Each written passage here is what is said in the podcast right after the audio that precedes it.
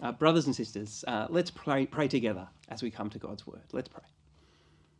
Our gracious Father, we pray that this morning you'd give us all the grace we need. Please give me the grace that I need to speak your word faithfully and clearly. Uh, and please give us all the grace we need to hear your word rightly, uh, to trust it, uh, to receive it into our hearts and our minds uh, in such a way that we are changed by it. Uh, for the glory of our Lord Jesus. Amen. You deserve better than this. Uh, the advertising industry knows that we just love to hear those words. You deserve better than this. You know, you, have been slaving away, you've been working hard, uh, so you deserve that, that, that cold beer at the end of the day. You deserve that holiday. You deserve that new car. Uh, you, you deserve that house that you've always wanted to buy in that dream location. Uh, you deserve, some of you might remember this from your childhood, you deserve that knife that can cut through a shoe. You know, who, who, you know, who hadn't ever thought, I need a knife that can cut through a shoe? So you, you deserve that knife that can actually cut through a shoe. You deserve, you deserve that cleaning product uh, that can cut through even the toughest of stains. You deserve better than this. That's the constant message that we're fed by our culture. Your current lot in life, uh, it's just not fair. You deserve more than that. You deserve better than that. And of course, after a while, well, we start to think, you're right, I actually do deserve better than this.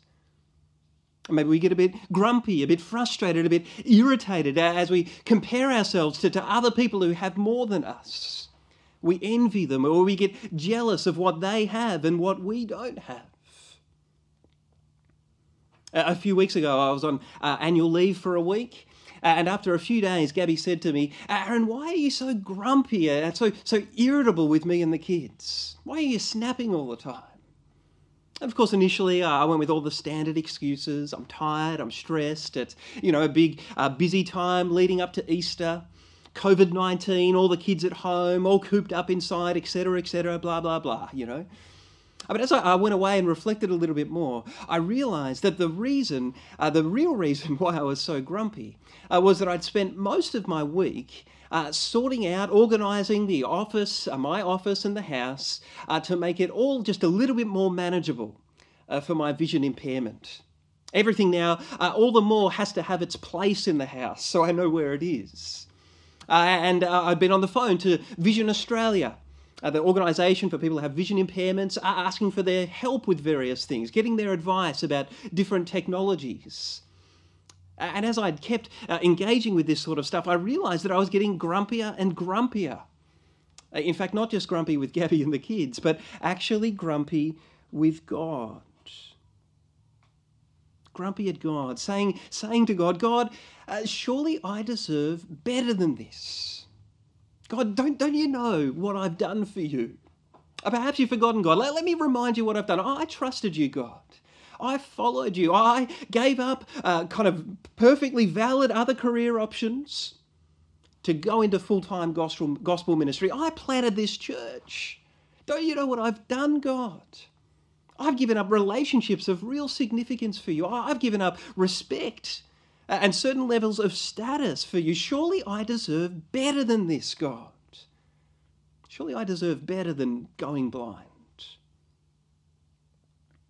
And as I reflected on that, that kind of internal narrative that, that was coming a part of my life, I realized that I was starting to see the world uh, almost exclusively uh, through what you might call fairness glasses. I heard this illustration from an American preacher uh, named uh, Kevin DeYoung. Uh, and he, of course, talked about the fact that, that every day uh, I put on these glasses uh, and therefore I see the world through these glasses. I, I view the world through them. I, I, interpret the world through these glasses. Uh, likewise, spiritually speaking, each and every day we put on a, a particular set of glasses, glasses through which we see the world and interpret the world. We filter the world. Uh, some of us every morning uh, put on our fairness glasses. Uh, and the basic uh, kind of filter of our fairness glasses uh, is that I deserve to be coming first in life, and yet here I am coming last. I deserve to be coming first, and yet here I am coming last. I, I'm just not where I expected to be in my career. I haven't been able to buy that house that I've always longed for. Uh, my marriage is always struggling in comparison to their marriage. I get on social media and all the kids on there seem to be behaving like little cherubs, you know, little angels. Uh, whereas my kids are behaving like little devils. What's with that? I deserve better than this. Or why? Uh, why? And when I come to think of it, uh, in the midst of coronavirus, uh, why do I have to homeschool my kids? You know, I never signed up for that. Why is it that that person gets the JobKeeper allowance and I don't?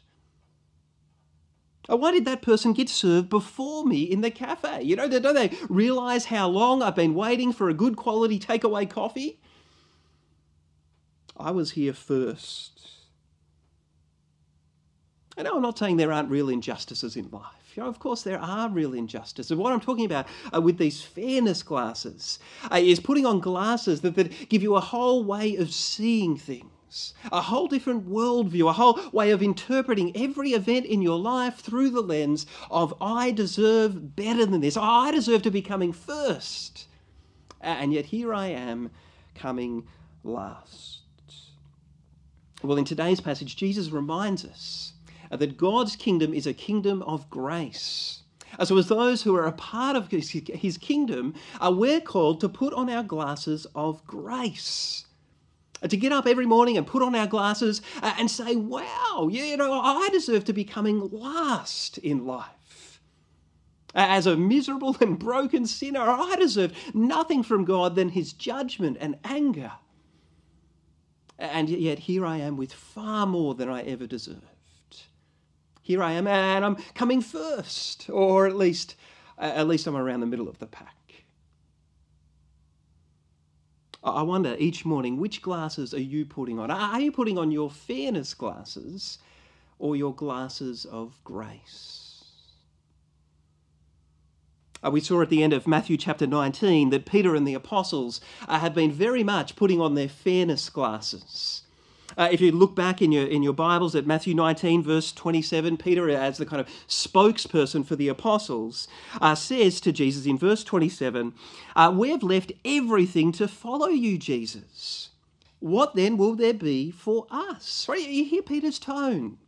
Surely we deserve better than this. What's in it for us? Right? Notice, though, that Jesus doesn't rebuke Peter for, for expecting that there'd be some sort of reward for following him. In verses 28 and 29, Jesus says, You will be rewarded for following me. Right? You'll be rewarded. When Jesus, Jesus says, When I return, uh, when I return uh, to renew all things, right, to create a new heavens and new earth, you guys will reign with me. Right? And you'll be rewarded, Jesus says, uh, with 100 times as much as anything you sacrifice for the sake of following me. But it's very clear that if you follow Jesus, you will be rewarded. But, Jesus says, verse 30, but Jesus has sensed a, kind of attitude problem behind Peter's question, a heart problem. And it's that heart problem uh, that I want to explore uh, for the bulk of the rest of our sermon this day. Right? Jesus reminds Peter in verse 30 uh, and the rest of the apostles that many who are first will be last, and many who are last will be first. Well, what does Jesus mean by that? Well, he illustrates what he means uh, by telling this parable in, in Matthew 20, verses 1 to 16, the parable of the workers in the vineyard. Uh, so, first, I, want to briefly unpack uh, just the actual story of that parable. Uh, Jesus says in verse 1, uh, uh, in verse uh, 30 of chapter 19, many who are last will be first, and many who are uh, first will be last, for, right, because the kingdom of heaven is like, Jesus says. Right? He's saying that this is what it's like to live under God's kingly rule. Well, what is it like? Well, Jesus says it's like a landowner who owns a vineyard and he goes out early in the morning, right? Probably about 6 a.m. Uh, because he needs some workers for his vineyard. He goes out, he, he finds some workers, he has a conversation with them, uh, and they come to an agreement, uh, sort of uh, an employment contract, if you like. Uh, the landowner says, You guys can work in my vineyard all day, and at the end of the day, I'll give you a denarius. So those workers go and work in his vineyard. Uh, for this denarius, it's a very fair wage. Your, your Bibles might have a footnote saying a denarius uh, is the usual daily wage for a day labourer in this day. A very fair wage. They go and work in the landowner's vineyard. And then at 9 a.m., the landowner goes out again. Uh, this time, uh, he goes out into the marketplace uh, and he finds a whole bunch of workers standing around doing nothing. Uh, for those who are familiar with La Trobe Uni, uh, you might be interested to know that that word marketplace uh, is the Greek word agora.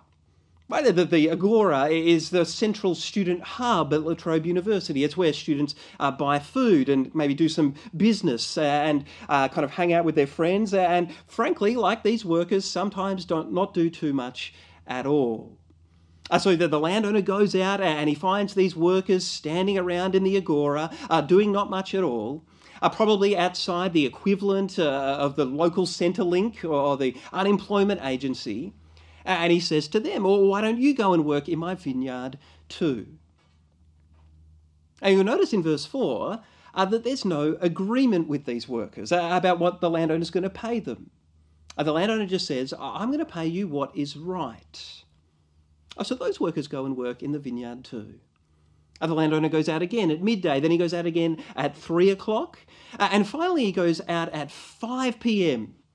Right, the 11th hour of the 12 hour working day, uh, and he finds still more workers standing around in the marketplace doing nothing.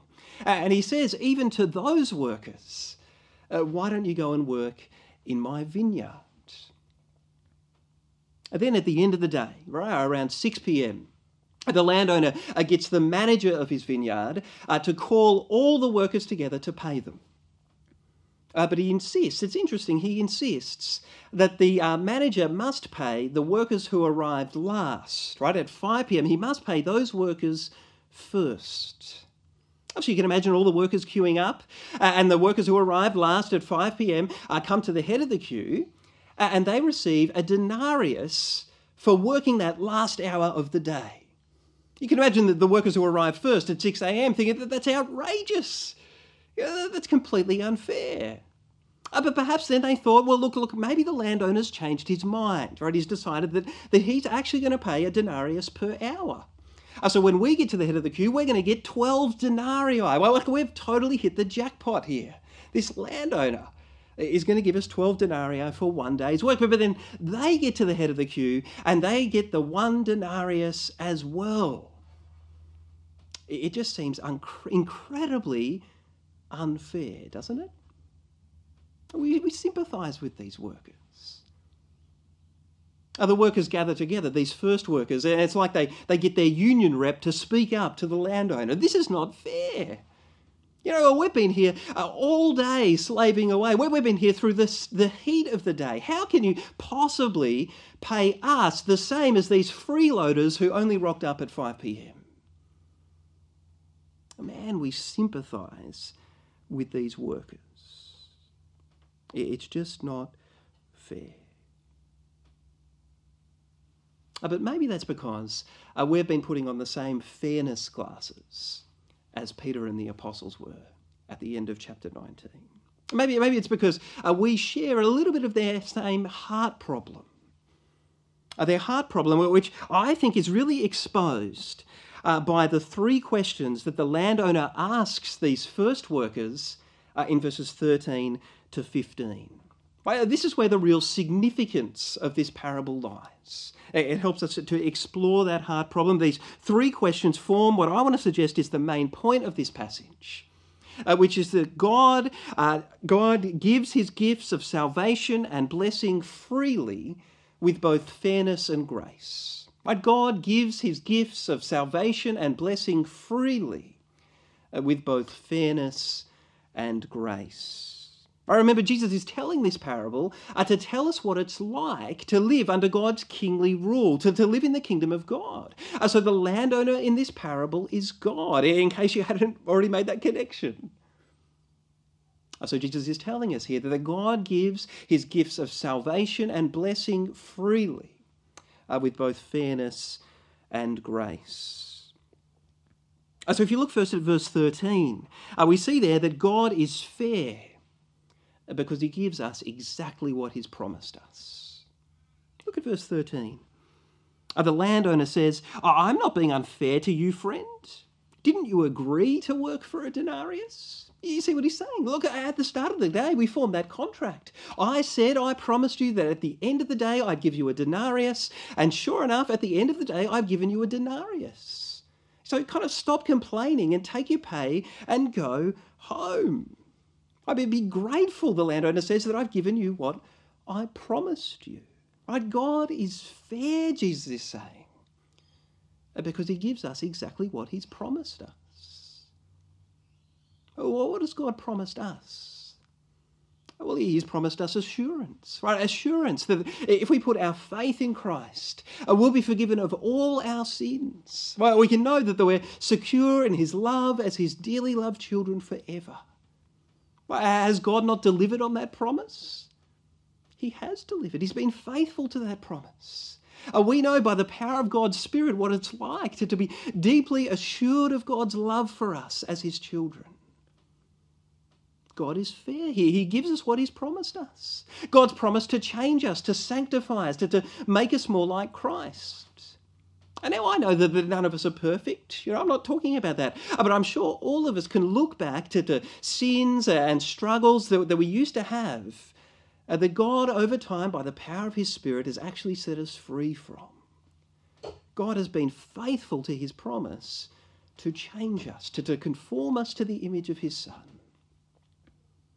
God promises in James 1, verse 5, He promises wisdom to those who lack wisdom and ask for wisdom. Now, once again, I know that all of us have made very foolish decisions. I, I certainly have.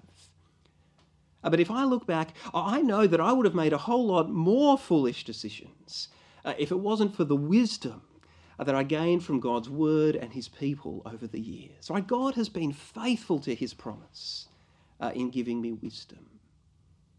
God promises to provide for us, right? To, to, give us our daily bread. Now, of course, all of us have needs. I understand that. And some of us are, are even more acutely aware of our needs in, in this time of COVID 19. Uh, but I reckon all of us could also testify with King David, who in Psalm 23 uh, was able to say, The Lord is my shepherd, so I lack nothing.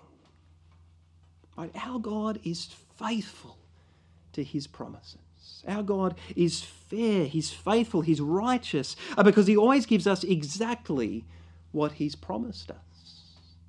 And as the sovereign king over all creation, the earth is his and everything in it, uh, so he is free.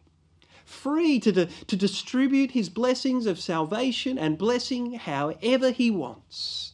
Absolutely free.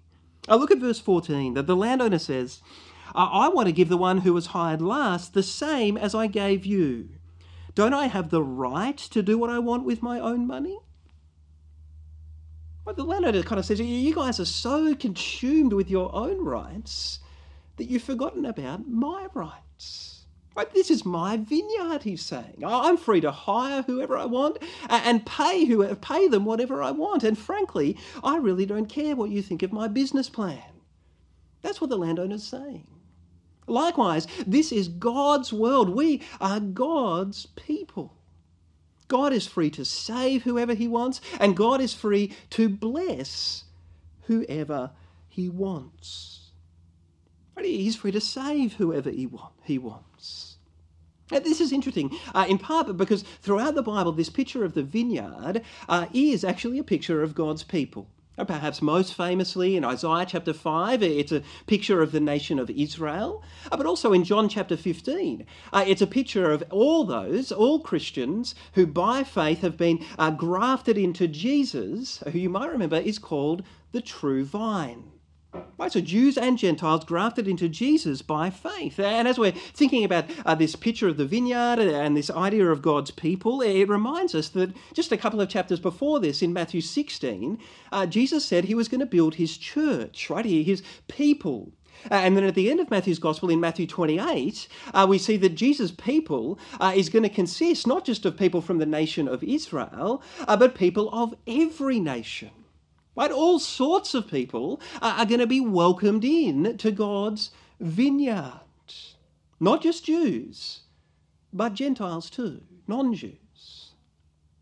Now, perhaps you can uh, imagine how the Jewish leaders uh, in Jesus' day would have felt about that. How can God welcome not just Gentiles into his vineyard, uh, but the lowest of the low of the Gentiles?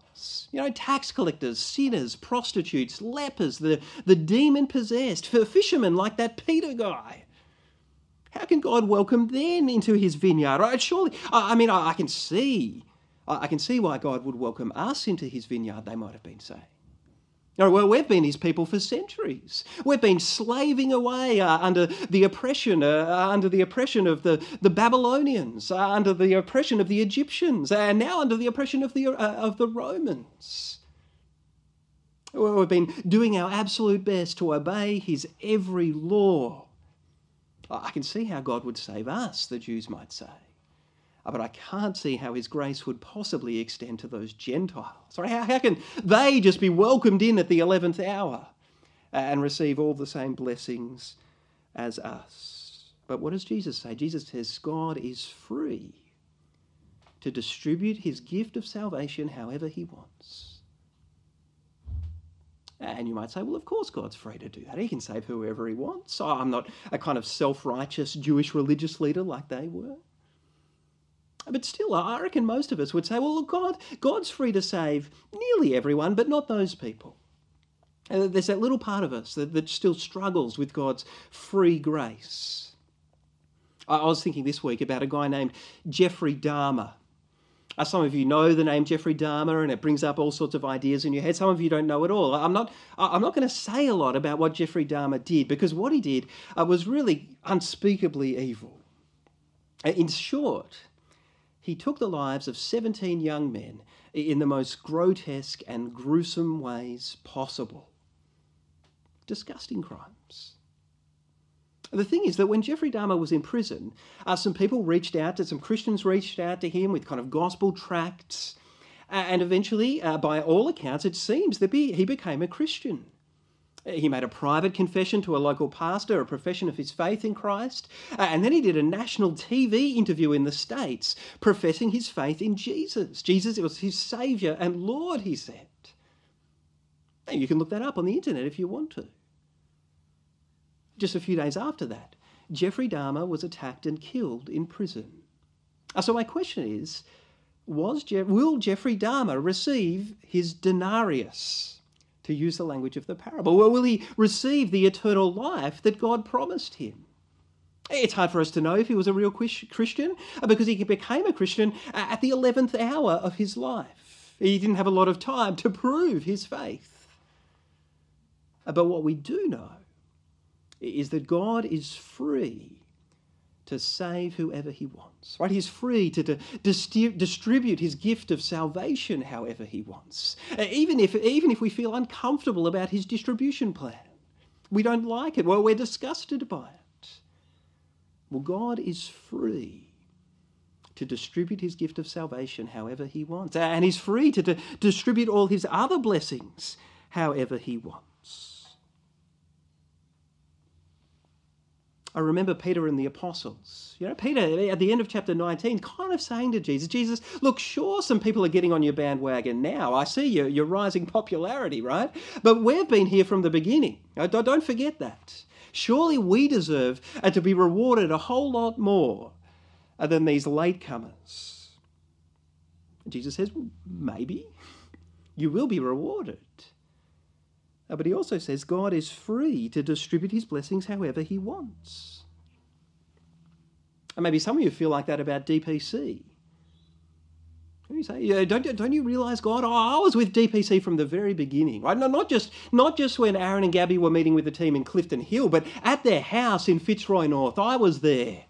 I was thinking about this church plant before Aaron was even thinking about it, before you were even thinking about it. God, don't don't you know how many plates of supper I've made and served at DPC, right? How many chairs I've set up at the AAL. Don't you know how many how many times I've led a gospel community over the years? Don't you know, God?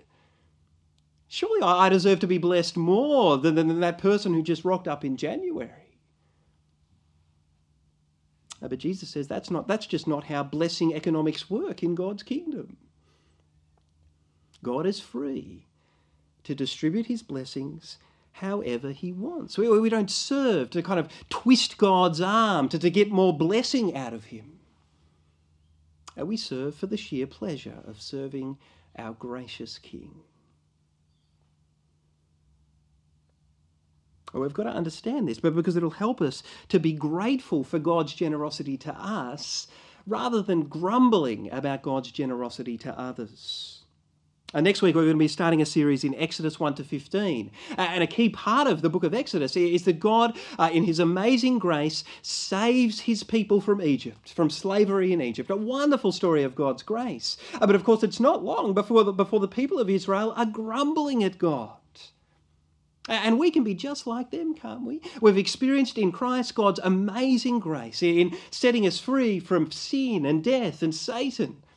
A wonderful salvation. And yet, so often we're grumbling at God. Uh, so, Paul warns us in, in uh, Philippians 2, verse 14, not to grumble and complain.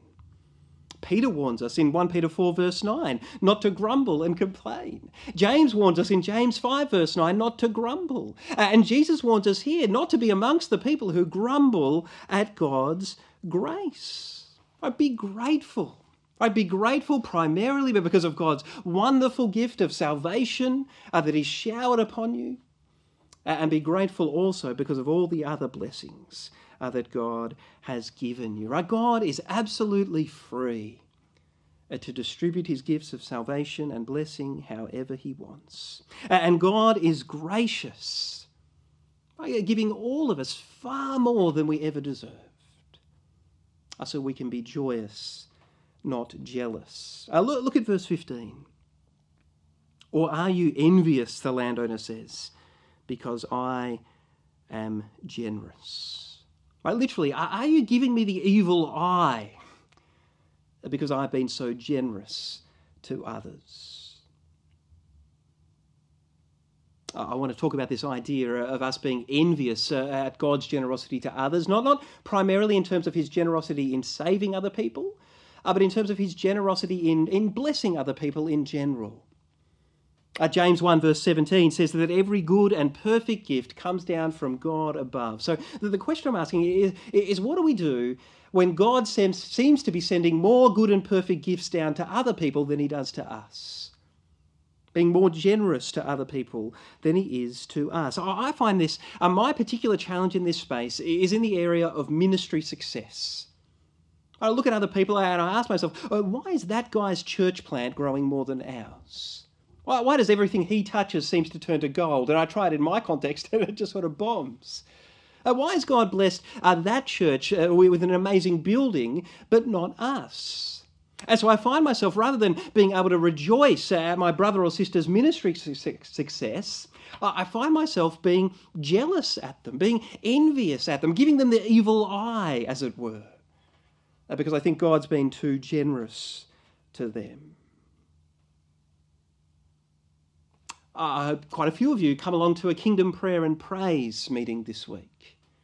Uh, in those meetings, where we're going to be pray- praying for revival in the city of Melbourne, that, that thousands of people would come to know Christ. And as I was thinking about this week, uh, thinking about this this week, I was thinking, would I be okay uh, if God sent a revival like that to Melbourne and it had absolutely nothing to do with DPC. Uh, all the conversions and wonderful changes that they were all happening up the road at the local Baptist church or the Anglican church or at some other church, but not at DPC. Would, would I would I not just be okay with that, but rejoice at that? Well, I'd like to think that I would be. I think often I would be, but sometimes I think I'd be jealous jealous, but because I just really wanted God to bless me in that way and not them. Uh, in the end, the question to me seems to be uh, Is God's amazing grace to me in saving me enough for me? Is it enough? Right, God, to, to use the language of this parable, God, God went out to me. God found me well when I was spiritually lazy and lo- useless, you know, standing around uh, doing, of not, uh, doing not much spiritual good. God brought me into his people. God made me useful in his kingdom work. And God uh, has given me the assurance that at the end of the days, He'll, he'll gather me together with all His people, uh, and I will, I'll receive my denarius. You know, I'll receive the eternal life that He promised me. Uh, eternal life with Him and His people uh, in a new heavens and new earth. And sometimes I've got to say to myself, Aaron, why is that not enough for you? Why is that not enough? For you uh, to be filled with joy uh, even when your brother or sister is having more ministry success than you. Uh, for me, it's ministry success. I wonder what it is for you. What is it that, that maybe kind of promotes a bit of jealousy in your heart? You see others enjoying the good gifts that God's given them, and rather than being able to rejoice with them and cheer them on, uh, you find yourself uh, struggling with jealousy and envy and bitterness. Uh, perhaps for you, uh, it's when you're at church and, uh, and you really can't rejoice when your brother or sister gets a promotion. You know, why didn't God give me a promotion? Oh, I'm smarter than them, I work harder than them, oh, I've got more experience than them, right? Oh, I deserve a promotion. And so you find yourself not being able to rejoice with your brother or sister, but being jealous of your brother or sister. Some of you aren't able to, I find it almost impossible to rejoice when you hear the news at church uh, that another couple's having a baby. You know, I totally get that. I understand. I, Gabby and I have been right there. You're kind of sitting there in church, you hear the news, uh, and, and, you're almost doing the maths in your head. You know, you're kind of like, oh, wait a second. Uh, that couple, that, that couple only got married like six months ago. They must have got pregnant like straight away. Uh, probably they just got pregnant by washing their clothes in the same washing machine. You know, like, like what's with that God? Where's our baby? Surely we deserve better than this. Uh, some of you perhaps struggle to rejoice uh, when you see the health and vitality and kind of uh, joy uh, of your brother or sister in Christ. You, you find yourself saying to yourself, oh, Well, God, why did you have to make their health so good when I struggle to even get out of bed? Uh, why do you have to give them such a peace and, and joy in their emotions when my emotions are all over the place? There are all sorts of ways in which we uh, can find ourselves being jealous at our brothers and sisters, at God's generosity to our brothers and sisters, rather than rejoicing at our brothers and sisters. So, what do we do in those moments? Oh, well, let me tell you what I do. Uh, in the spirit uh, of the psalmist in Psalm 42, I say to myself, Why are you so jealous, O my soul? Why are you so jealous? In God's amazing grace, He's given you far more than you ever deserved. Ah, so you are free to rejoice at your uh, at what happens for your what's happened for your brother or sister in Christ, and not be filled with jealousy. If we keep reminding ourselves and one another of God's amazing grace to us in Christ, that He went out to us, that He found us, that He made, made us fit for His kingdom work, if we keep reminding one another of that amazing grace that we've received in Christ, uh, then I reckon over time uh, we'll be able to be a much more joyful people uh, rather than being filled with jealousy. Uh, so in verse 16, we come to what I've called the sting of the parable. You know, the, the, the punchline, the, the sting in the tail. And Jesus says, So the last will be first, and the first will be last. And that is, if you proudly think that, that uh, because uh, of your, uh, your success and your influence and your prominence in this world, uh, that you'll somehow automatically be first in God's kingdom, uh, then you might be surprised uh, that you end up last when God gathers us together at the end of days. on the other hand, uh, if you humbly recognize that, because of your weakness and your brokenness and sin, uh, you actually deserve uh, to be last, uh, then you might be surprised that, that when God gathers us together at the end of days, uh, you'll be held in much higher regard by God than you ever were in this world. Uh, so often we find ourselves thinking, I deserve better than this. I deserve better than this. Of course, the truth is that in God's amazing grace, we've all received far more than we ever deserved. Uh, we ought to be careful about asking God to give us what we deserve. And may God help us to see that God that He's already given us far more than we deserve. May God help us each and every day to put on our glasses of grace and to see that our God is fair, for He's given us exactly what He promised us. That our God is free to distribute His gifts of salvation and blessing however He wants uh, and that our God is gracious, uh, for He's already given all of us far more than we ever deserved, uh, so our hearts can be filled uh, with gratefulness rather than grumbling, with joy rather than jealousy. Uh, for we know that in our sin we deserved absolutely nothing from God, uh, and yet in Christ God gave us everything. He gave us His Son. He gave us the one who was truly first uh, that he would become last for our sake. Let's pray. Oh, our gracious Father, uh, we pray that this day, by the power of your Spirit, you would blow us away afresh by your amazing grace to us in Christ. Uh, please fill our hearts with gratefulness rather than grumbling, uh, with joy rather than jealousy. Or for we know that uh, in our sin uh, we deserve nothing from you. Uh, and yet in Christ your Son you've given us everything. Uh, the one who was truly first became last for our sake. We praise you, Father, for your grace. In Jesus' name, amen.